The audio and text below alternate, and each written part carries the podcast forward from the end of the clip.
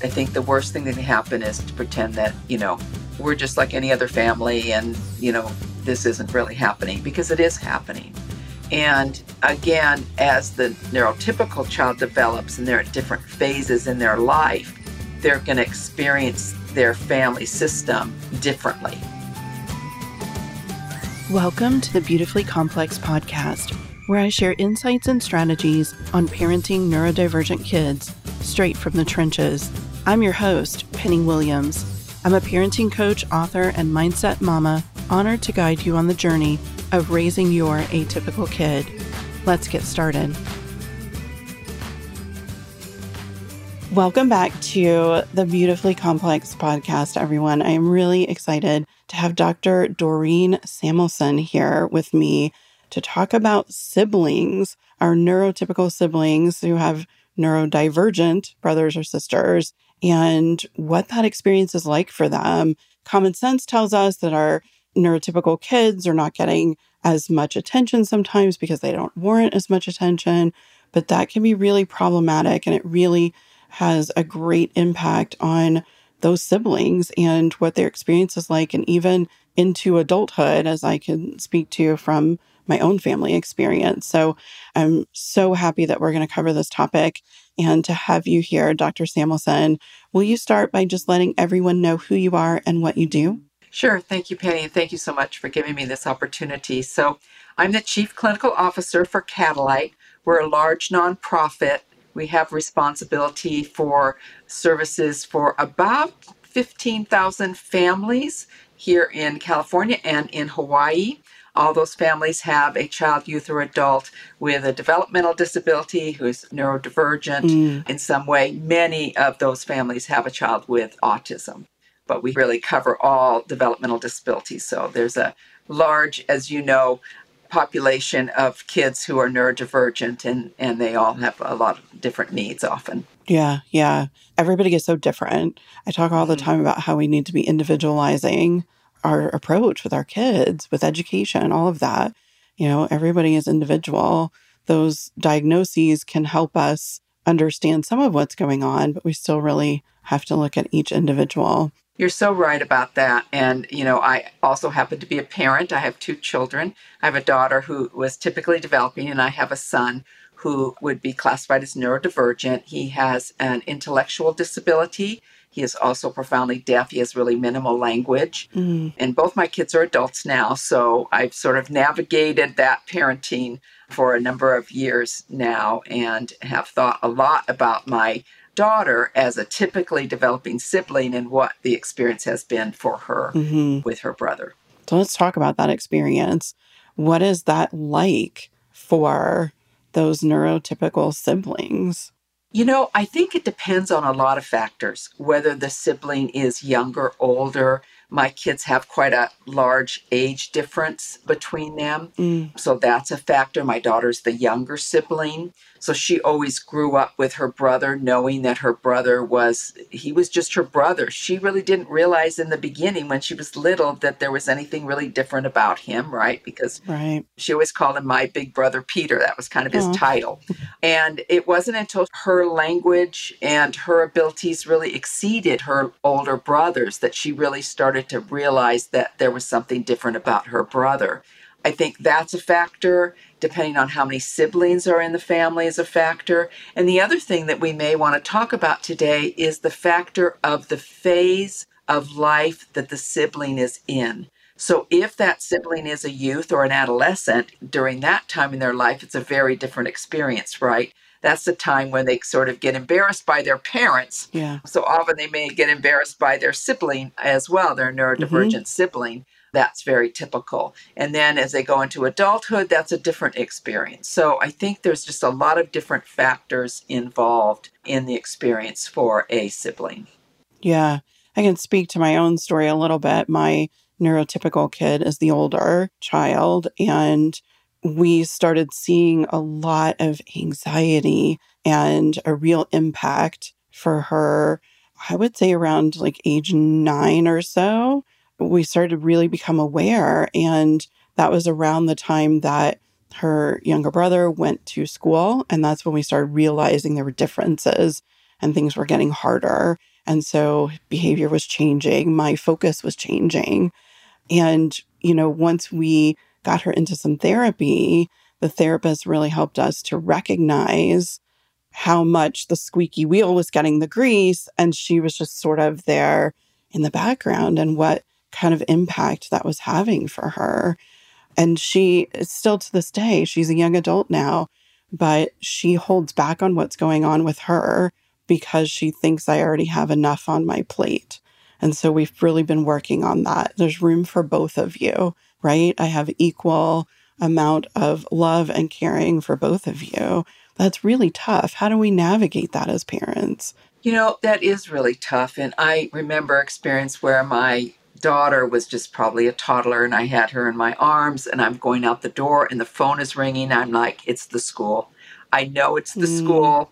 Mm-hmm. And uh, it's about Peter. And this is before cell phones, right? Because, you know, my kids are adults. Mm-hmm. And I'm thinking, do I just keep going out the door, you know, or do I go back and grab the phone, right? And those kind of situations really pull parents in different directions.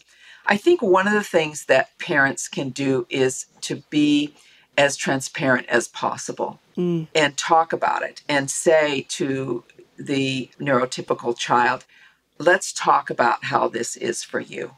And the last week, you know, mom's been spending, dad's been spending a lot of time with your sibling because maybe there was a, a, crisis or something that came up, which often happens, right? Mm-hmm. And I want to acknowledge the fact that we have been kind of distracted.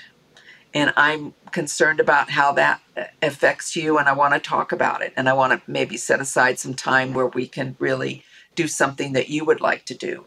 And being intentional about it and transparent as possible. Mm. I tried to be transparent with my daughter growing up with a disabled brother. I'm a wheelchair user. She grew up with a disabled mother.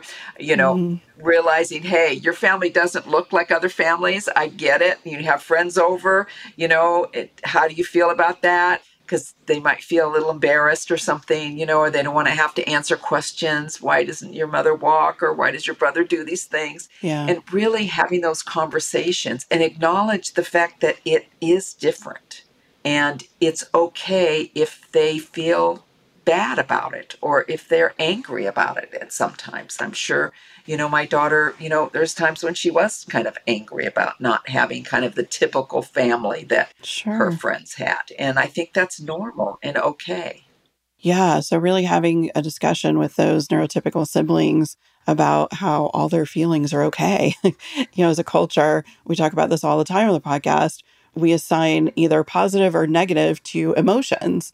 And all emotions are natural. We need to accept that all emotions happen and not make our kids feel bad about that or that some way they've they've done something wrong. So I love that because I do think those are really tough emotions to navigate, right? If you're a kid who is embarrassed about your family, you could feel guilt and shame for that also. Yep. Yeah, and I think embarrassment is a normal emotion, as you point out. Mm-hmm. Emotions, these are all normal. And for teenagers, for adolescents, they often feel embarrassed, you know, for various, all kinds of reasons, right? And I think acknowledging that it's okay to be embarrassed and even to say, you know, there were times when I was out with my son and he did something, I felt kind of embarrassed, right? You know, his behavior was not as socially appropriate as other people around right. us might think it should be, right? And mm-hmm. so I'm mm-hmm. kind of looking around thinking, you know, what are people thinking? What are people going to say to me? Or sometimes people do say things to you, right? Yeah. So I think acknowledging that that is a normal emotion and what kind of support can we give the typically developing sibling in dealing with that, not to tell them not to feel that way, mm-hmm. or if they feel shame about their family or, you know, any of those feelings. It's okay. And then we can address those feelings. Yeah. So really giving them permission to feel how mm-hmm. they feel, sort of. That's I think right. sometimes That's we right. have to do that for each other. We have to say it's okay if you feel bad, but we can work on it together. What about the time factor? Because this was a big one for us.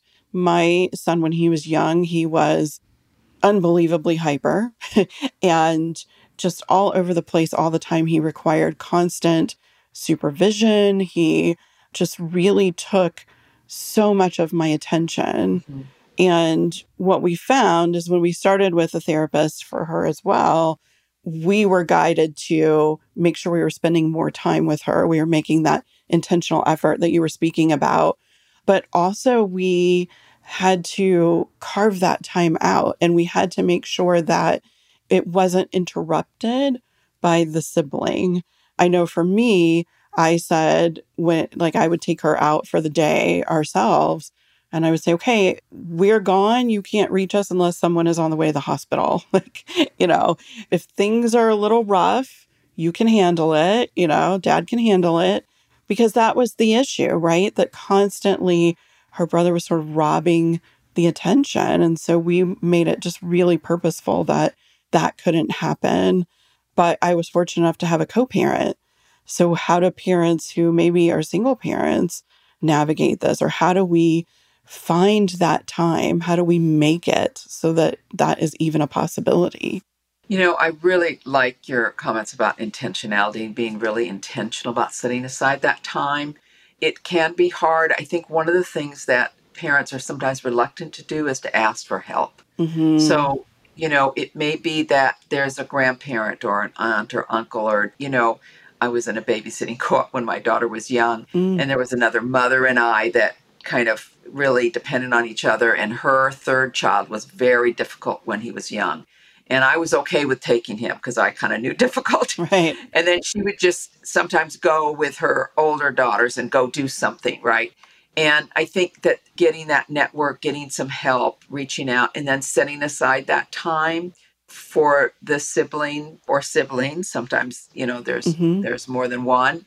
And as you said, being really intentional about it. And then again, unless someone's on their way to the emergency room, you know, don't call me. You know, I really need to set this time aside. And I think grandparents and other family members can really understand that if you sit down and talk to them about that. And then, very important is to give those other caregivers the tools mm. to work and care for the neurodivergent child. So, if grandma feels like she can't handle you know, the neurodivergent child on her own, that's not going to really work. So, you know, one of the things you can do is extend parent training to other family members so that you have that mm. option.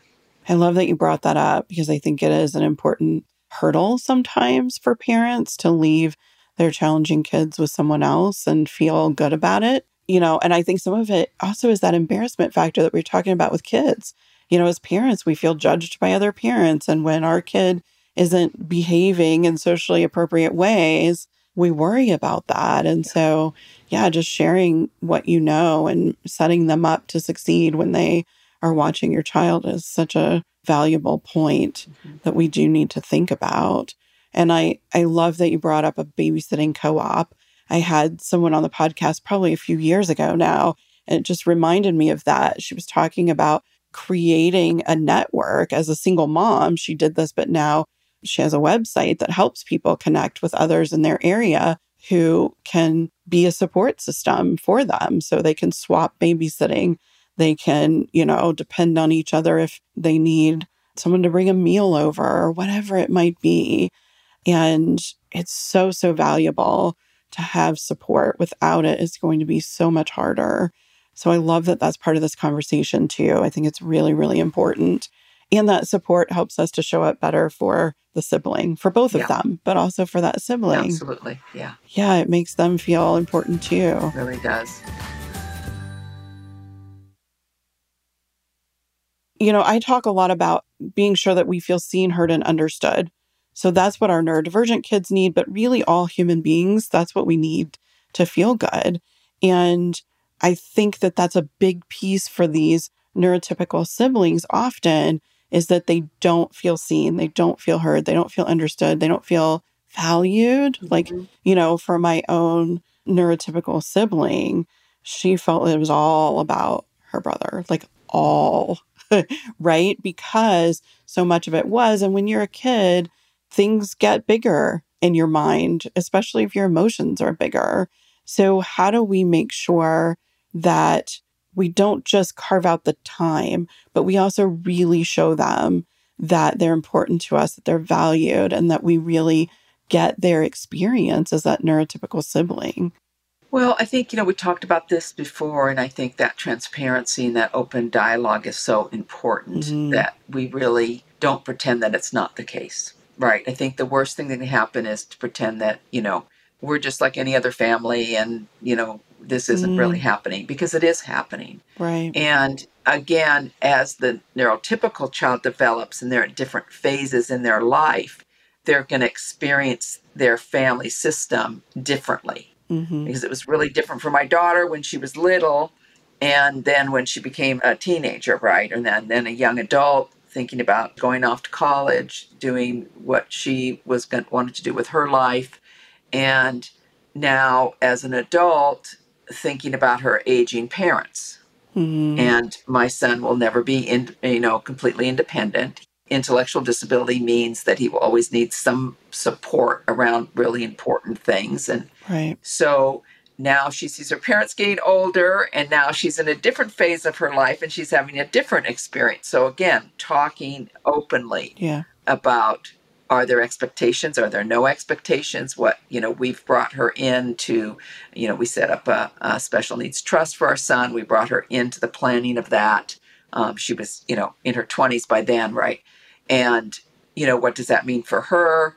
If she doesn't want to be the person to manage that trust once her parents are gone that's okay. We'll make other arrangements really making it clear that we had a you know a back and forth conversation about that so it's not an assumption that she takes on this mm. responsibility so i think part of the problem is you know the expectations on the child's part the sibling's part the parent's part that we're somehow going to make this be just like all other families mm. rather than saying okay this is our family how are we going to meet everybody's needs? How are we going to be open about it? If we're angry, sometimes we're angry, that's fine. If we need to take a break, we can take a break. You know, when my daughter was in college, you go away to college, you have the college experience, right? You know, this is not the time to be thinking about your brother. This is the time for you to go to college and have the college experience. Right. And now she just became a mother herself to a brand new baby who's uh, about a month old. And so now that's her, needs to be her focus for, right. you know, right? So we just have to go through these different phases and sometimes are really hard and sometimes they're less hard and we need to be honest about it. Yeah. And upfront about it. Yeah. And as you're talking, I'm thinking about the fact that the siblings often take on some of the responsibility in helping in prevention. Like for my own family, my daughter would try to bribe her brother. She would give him her allowance. She, you know, as she got older, she was really trying to take some control, which I think is her anxiety. But, mm-hmm. you know, they, without having these conversations that you're talking about, they're going to assume that they have some responsibility, whether it's now or down the road.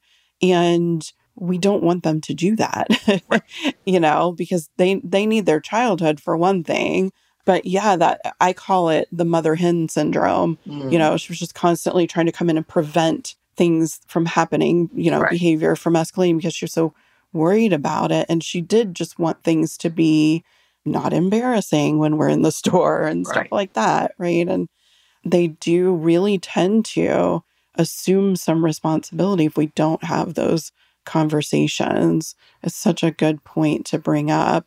We really do. And I, it's weird as parents, there's so many conversations we should be having that I feel like we don't. And I don't know if we worry about that outcome or if we think we shouldn't need to have the conversations. But, you know, what this whole conversation between you and I right now has been about having conversations openly with our neurotypical kids about the sibling, about the family, and kind of setting up almost a family culture. And I think it's just paramount to helping that neurotypical sibling in their well being because it really can have an extreme impact on their mental health, right? You know, you're right. And I think one of the reasons that we don't have the conversations is that we don't want to accept the anger or the other emotions coming mm. at us mm. from the sibling, from the neurotypical sibling. So if I bring it up, she might tell me how angry she is about having a brother Mhm. that's like the brother that she has. Or she might blame me as a parent, you know, why am I doing this? Why didn't I do that? You know, and why didn't I make different decisions?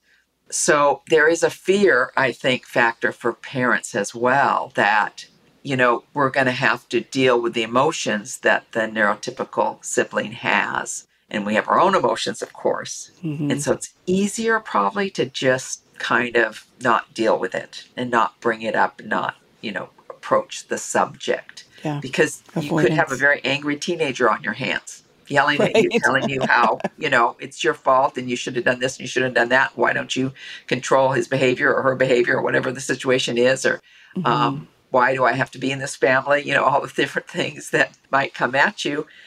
And as a parent, just sort of having that conversation and listening to that is hard. yeah. Yeah. That's such a good point. We avoid things that are hard, Right. Of course. and our kids avoid things that are hard. what other resources are out there for siblings? I know that when my daughter was younger, we had something called Sib shops here in our area. And so once a month, they had just this like three or four hour sort of outing with the neurotypical siblings. And it was all about them. And they had different themes. One time they went to work with horses. One time they did like a campfire and s'mores. And and they, of course, had therapists who were involved and would facilitate discussions. But what was so valuable, I think, in our experience was just knowing that she wasn't the only one who was having those feelings, who was going through that similar situation. What other resources like that might be out there? What can parents look for? You know, that is such a good question. And I think that it really depends on where you live and what kind of resources you have around you. There are Mhm. some organizations, there's some specific organizations around different kinds of disorders or conditions, neurodivergent conditions, that may have sibling services. One of the things we know about the population that we could classify under the large umbrella of neurodiversity is that it is extremely heterogeneous. It is extremely different and varied, as we talked about at the very beginning of this podcast. But different organizations do often have some services. There's sometimes services that can be through the schools. School counselors can be helpful Mhm. for the neurotypical child. If somebody's involved with their church, there could be, you know, church groups. You could even start one.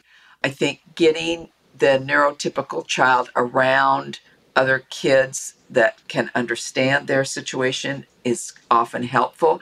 Then other times you might have a neurotypical child who really doesn't want to do that. They don't want to talk about, Yeah. you know, disability or neurodivergent anything. They just, you know, or autism or whatever it happens to be, and they want to be in, you know, a Girl Scout troop or something, you know, in 4-H or something where they're Right. doing something totally different and they don't have to deal with that, and that's okay too hmm we've been talking about sharing feelings and talking, but you also have to honor the person who's more introverted, who likes to think about things. My daughter would actually be in that category. She's more introverted, like her dad. I tend to be more of an extrovert. Her brother and I are the extroverts in the family. Mm. And she wanted to think about things. Yeah. And sometimes she wanted to talk to her grandma and she didn't want to talk to me, or sometimes she didn't want to talk. And I think that's okay too Absolutely. right? So we need to meet all our children where they are, offer the supports, not push too much, and you know look for what we have in our community that can be helpful. I my daughter got very involved with an organization, a youth organization, and that was really helpful to her. It Mhm. wasn't around disability or neurodivergency or anything. It was uh, Sea Cadets actually. She joined the Sea Cadets. She just really liked it. She just got along with the other youth in the group and she would, could go off and do these different things for a weekend or an evening or an afternoon and it really gave her a break from everything else she was involved with some school activities too that were very important to her the band and things like that so that she could have those experiences that aren't about her brother right Right. They were just her own. right it Yeah. was just the Yeah. stuff you do you join the club at school or whatever it happens to be hmm And not pushing at all. I, I'm really thankful right. that you brought that up because we do want to help, right? And sometimes right. we push our kids toward what we think is helpful. But if they're not ready or they're not willing, it is not going to be helpful. And we have to remember that when we're talking about these sort of things too. You know, we just started with having time to herself with each parent. And then we worked on, well, what else might you want to do? And that isn't the whole family and things like that. But my kid is introverted too. And so sometimes it was, I don't want to be around other people. you know, I just want some time to myself. And that's perfectly okay as well. And, you know, I think sometimes, like, I remember earlier on as a parent thinking, you know, this is going to bring something extra to her life, uh-huh. right? And, you know, I would say, or I would think, because I knew better than to say it out loud, because it was a struggle and I did recognize that. But I kept thinking at some point, this is going to make her a better person, or this is going to make her understand people with challenges more, or something like that. And we have to be so careful with that thinking because it almost feels like putting on rose colored glasses. and we don't want to do that to our kids who are having a struggle. No, I totally agree with you. And that's sort of the fantasy. Oh, you know, they're going to be so understanding and, you know, they're going to understand all this stuff. And sometimes yes and sometimes no, right? Right. And so it just depends on a lot of things. My daughter did go in healthcare. She also went in the Navy, you know, and I think that was the Sea Cadet mm. thing. That had nothing to do with our family. Right. She's still in the Navy. You know, she got that path for herself. Do I think she's a more understanding person? Maybe. But I think also she was just that kind of person, you know, to begin with. Right. But I think we do have to be very careful about having these fantasies about, you know, mm-hmm. all the positive things. There, of course, are positive things, but there are very, very difficult things. Yeah. And there continues to be difficult things that one has to and families have to deal with as we go through the aging process and through different phases of our lives. My son is an adult now. I'm thinking ahead to what's going to happen when his dad and I are not around. You know, obviously, if, yeah. as I've said, we've made some plans about that. But, you know, there's still a lot of challenges. There's no rose colored glasses to put on, right? Yeah. And so we just have to deal with things the best we can. And that's another thing is to give each other grace mm. and give ourselves grace as parents. Like we're really doing the best we can. Maybe we're going to change and do things differently because that didn't work out very well but we're you know doing the best we can and it's not going to be perfect. And there's going to be more hard things you know on the horizon. Yeah. We always have to give ourselves grace always. Yeah, yeah. So, the first step for listeners, it sounds like, is to start having some conversations with the neurotypical siblings about their experience and what's going on for them. Yes, I think so. And if you have a sibling, neurotypical sibling who isn't ready to talk or doesn't want to talk, mm-hmm, then that's mm-hmm. fine too. But you open yeah. the door and allow that to be, you know, the case. You've got an adolescent, particularly adolescent males, and you know, you sit down with a 15 year old young male and say, let's have a deep conversation about my feel about your feelings. I mean, you know, probably not, right? That's mm-hmm. okay. That's okay. Yeah. But just to say, I know this is tough. Last night was really difficult. We had some things that happened in the house, maybe, you know, sometimes those things happen. And I'm here if you want to talk. And if you don't want to talk, you want to go out and jump on your skateboard and go be with your friends, do that. Mm-hmm. That's okay some radical empathy, I think, is in order. Mm-hmm. Yeah. Thank you so much for being here and sharing your insights about siblings. It's such an important conversation that we need to be having more often than I think we do. I'm so grateful for the work that you're doing in our communities and really helping families to navigate the complexities that sometimes are part of our families for everyone who's listening, I want to be sure that you know how to connect with Dr. Samelson and her organization, whether you learn more from them or maybe take part in the organization. I just really encourage you to seek out that connection. You can find links to the website and such and any resources that we've talked about during this conversation over in the show notes at parentingadhdandautism.com slash 245 for episode 245.